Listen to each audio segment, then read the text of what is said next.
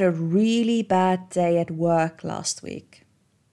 I had to deal with one annoyed customer after another, and towards the end of my shift, I was absolutely broken. Do you ever have one of those days? It does happen sometimes, especially when it comes to me. I'm sure you've also noticed the fact that quite a lot of people are angrier than usual this year. In fact, occasionally I am amongst those people myself. I keep hearing left and right how 2020 has been a really difficult year for everyone. It's actually a little funny thinking about how once upon a time 2016 was the bad year as that's when the Brexit campaign, the Trump election, and a bunch of celebrity deaths happened. Well, move on over 2016. 2020 is the bad guy now. I don't think I've ever seen a year that's so globally despised. And there is a reason for it, of course coronavirus. Everyone has lost something this year whether it's money, holiday time, or maybe even family and friends. Reducements are happening left and right. Flights are cancelled every day. People are banned from entering certain countries. And we don't know when it all will end. No wonder so many people are depressed. According to the Time magazine, we are headed into a period of great global depression, which is why it's more important than ever to talk about such things. Growing up in Estonia, depression wasn't really something that was mentioned. It was a taboo, something people didn't really want to talk about. Depression was like a system error that frequently happens but never gets officially reported. So when it hit me for the first time in my late 20s, I was completely unprepared. And it took me quite some time to realize that I wasn't just having a bad day or being sad for even a week or a month. I was actually depressed. I was in a job I hated. I was working as a room attendant in a hotel which is one of the most difficult jobs you can have. Not only do you have to clean after people day after day, but the job itself makes you feel worthless. In fact, you would be surprised by how smart room attendants can actually be. I myself have a bachelor's degree, but one of my previous colleagues has a PhD. However, despite all that education, being in that shop already weighs you down because of the way other people perceive you.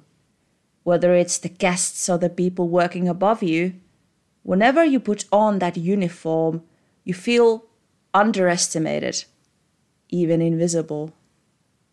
To make it worse, I was constantly reminded that I was wasting my potential.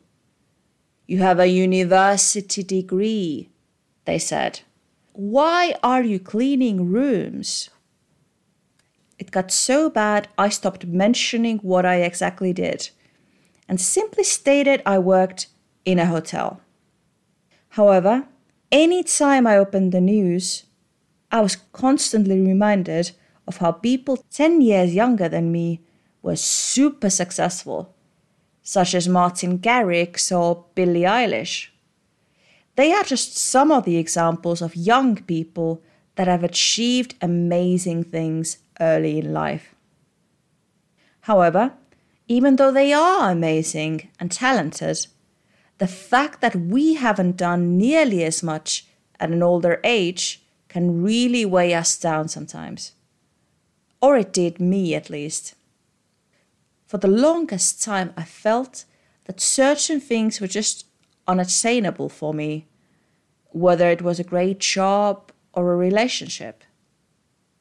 I felt that somehow I wasn't good enough to get them. That's really the only way I can explain staying in that job for three years.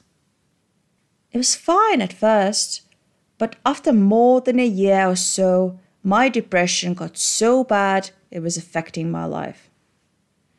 On some days, I would feel so down, both physically and emotionally, that I only had enough energy to climb into my bed. I didn't even cook anymore. More and more often, I left work very angry, whether it was at the customers or the people that I worked with. Lucky for me, though, there was a cinema across the street from work, and I have a membership with them that allows me to see any 2D films as much as I want. Anytime I had a bad day, I went to the cinema. And each and every time, I felt at least a little better after I came out. The cinema became like my second home. It became a place where I could enter into new worlds. I, of course, regularly encountered other art forms as well. I read, watched TV shows, listened to music. And yet, I can safely say that throughout those three years, what really carried me through were movies. I'm tired of some people saying that movies, along with TV shows, books, and other forms of entertainment, are a waste of time. Some say that such escapism takes our focus away from where it needs to be and makes us forget to actually live our lives. Escapism essentially means seeking distraction or relief from unpleasant realities, and in certain cases, it can be problematic. Let's say, for example, that you are playing computer games all day and you don't pay any attention to your family members, friends, or responsibilities. I don't condone that I do think escapism in its extreme forms is not healthy at all. But in certain doses, it can be. Believe me, after an exhausting day at work, there's nothing better than sitting down to watch a good movie that makes you laugh, smile, maybe even cry, and makes you forget your problems for at least a little bit. As Lady Gaga said, we need fantasy to survive reality. And there is no other form of art that offers the kind of escapism that movies do. They can not only immerse you in visually seeable locations, but also show you interesting people, amazing music, and wonderfully written dialogue. It's a combination of all sorts of magnificent things. If art and music can be used for therapy, then even more so can movies. If you ask me, anyone who is feeling down should take a little time and watch a good movie. But what movie? You may ask. There are so many of them. How will I know which one to choose? how will I know which one in particular will make me feel better? That's a good question. And a bit of a tricky one, too, because the answer may not necessarily be the same for everyone. It's a bit of a trial and error process. For example, when you ask Google about positive movies, it gives you a list of tried and tested feel good films like La La Land, Legally Blonde, Pitch Perfect, The Pursuit of Happiness, Mamma Mia, and so forth. And these are just some of the titles that frequently appear in such lists. Some of them, especially Legally Blonde, of course, do work for me as well. I love pretty much anything with Reese Witherspoon in it. But even though I did like La La Land, it doesn't necessarily make me happy. Especially since, spoiler alert, the two main characters don't end up together. It varies a lot from person to person and has quite a lot to do with personal taste as well. The movies that make me feel happy may not have the same effect on you, and vice versa. It's really all about starting to watch and figuring out what you like. For example, when I was still working in my hotel, one of the movies I kept on going back to was Maid in Manhattan. Considering that it talks about Marisa Ventura, a maid that falls in love with a wealthy politician, I think it's quite understandable why it was close to my heart. I also felt that to a certain degree that movie understood me, as it was talking about people just like me. People working in hospitality, slaving away day by day without getting recognition or much else in return. It also featured a main character that didn't think she was good enough to get a promotion, even though she worked her butt off every single day. In her job, she not only felt invisible, she actually became it. There is also one particular scene in that movie that made me cry at the time, and probably still does a little because it very accurately sums up what it's like to work in service. It goes like this To serve people takes dignity and intelligence.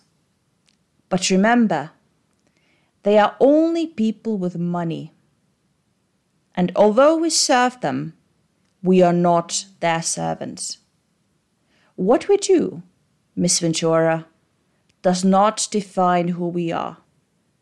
What defines us is how well we rise after falling. What a beautiful quote. I know Maid in Manhattan is a silly movie, really, featuring Jennifer Lopez, who's not a very good actress. But it was my feel good film, and still is. It means something to me. This relatability aspect is also why I like The Shape of Water. It talks about Eliza Esposito, a cleaning lady that works in a research facility. She not only has a difficult job, but is also unable to speak. And due to those two factors alone, she's underestimated by a lot of people, especially the villain of the movie. When a creature goes missing, the villain in charge of the operation only interviews Eliza and her fellow cleaners because it's procedure, nothing else. Midway through the interview, he realizes it's a pointless task and says, What am I doing interviewing the help? The shit cleaners? The piss wipers? That one quote sums up how he sees Eliza and the rest of her colleagues. They are not important enough, not capable enough, not smart enough. It's actually quite funny when, in the end, the villain is proven wrong and it's revealed that it was Eliza who stole the creature. Of course, the shape of water is not nearly as carefree or happy as Maid in Manhattan is in certain parts, the movie can actually be very dark. However, I don't need a film to be overly positive for it to make me happy. In fact, sometimes when it is too positive and sugar coated and unrealistic, like any Hallmark Christmas movies, it actually somewhat pisses me off. You could be surprised by what movies sometimes make me feel better. Like the Twilight movies, for one. Don't get me wrong, I'm not a fan. I am very far from being a fan. And yet, for some odd and mystical reason, I have seen every single movie from that franchise. I suppose there is a certain allure or guilty pleasure when it comes to that series. Or it may also have to do with the fact that the silliness of it just makes me laugh every time. I mean, it's got vampires that shine in the sun, werewolves that fall in love with babies, and a main character whose only weakness is constantly stumbling over herself. It's the sort of easy, carefree entertainment that we all need sometimes. I mean, sure, I am a fan of Nolan and the genre of complex movies he represents. But sometimes I also need to let my brain and my emotions take a little break. Twilight offers me that. Certain films, however, are just a little too much, especially when you feel down. Films like 12 Years a Slave and The Pianist, for example, are films so heavy you can only really watch them once. Or perhaps there are films that you just don't want to watch twice for one reason or another. Green Lantern is like that for me. And it's probably the worst superhero movie I've seen. It's so bad, in fact, that it makes Ryan Reynolds feel down till this very day. Poor Ryan. I do think the films that cheer me up are the ones that I can relate to. It's not just Maid in Manhattan or The Shape of Water, but, for example, also the Bridget Jones movies. If I had to choose any leading lady in a film that resembles me the most, it's gotta be her. And not only because she's in her 30s when the story starts. She also navigates the job market and the romantic scene unlike anyone else before her. In fact, quite a lot of things such as finding a steady romantic partner, having a baby, and having a career happened to her pretty late in life. At the same time, she also stumbles through a number of bumps along the way being cheated on, losing a job, getting arrested. And yet, throughout it all, she manages to keep her head high when she shows up to a formal event in a bunny outfit and realizes it wasn't a costume party, she simply walks in and deals with it. When she ends up in a Thai prison, she actually befriends a bunch of girls and teaches them how to sing Madonna's Like a Virgin. She's not perfect. In fact, at times, far from it. But she's so relatable and therefore so lovable to me. Watching those movies makes me feel like it's okay that I, for example, am in my 30s and unmarried, or that I don't necessarily live up to other people's expectations. And I also love the fact that Bridget is simply hilarious, without always meaning to be so. She absolutely cannot cook yet tries regardless, is, as Mark Darcy puts it, an appallingly bad public speaker, and is also a terrible singer. She makes plenty of mistakes, but learns from them and becomes a better person in the process. Bridget makes life work for her in her own way. And that's what I intend to do as well. Besides Bridget Jones, I also really love Zula Portokalos from My Big Fat Greek Wedding. She starts the movie feeling bad about herself and hiding behind a pair of huge glasses. And of course, she's also an unmarried woman in her 30s at the start of the story.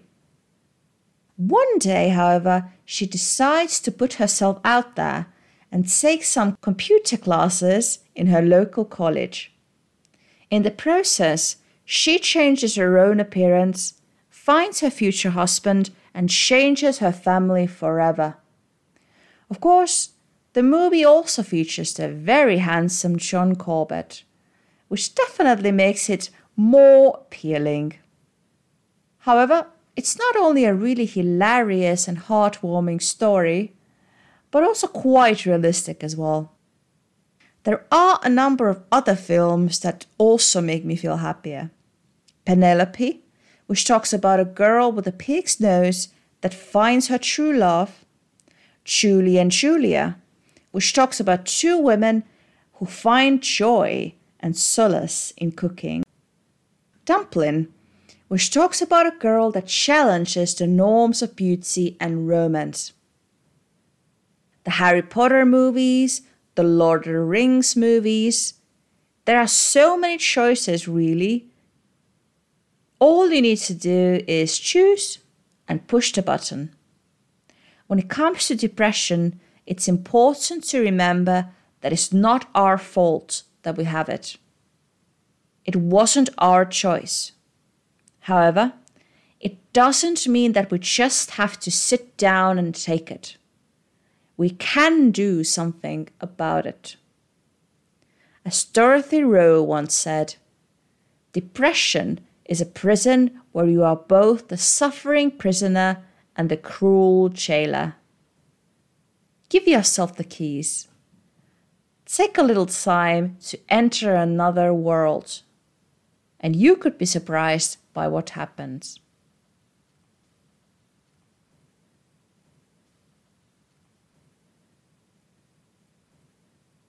You've been listening to an episode of The Perks of Being a Movie Buff. Be sure to also check out the upcoming episode next Monday, where I discuss actors and actresses that I love. New episodes will be released every Monday, and you can listen to them on Spotify, Apple Podcasts, or any of your other favorite podcast apps. Meanwhile, feel free to follow the podcast on the social media. It's Perks Buff on Twitter Perks of a Movie Buff on Instagram and Facebook. Thank you so much for listening. Until next time, keep watching great movies.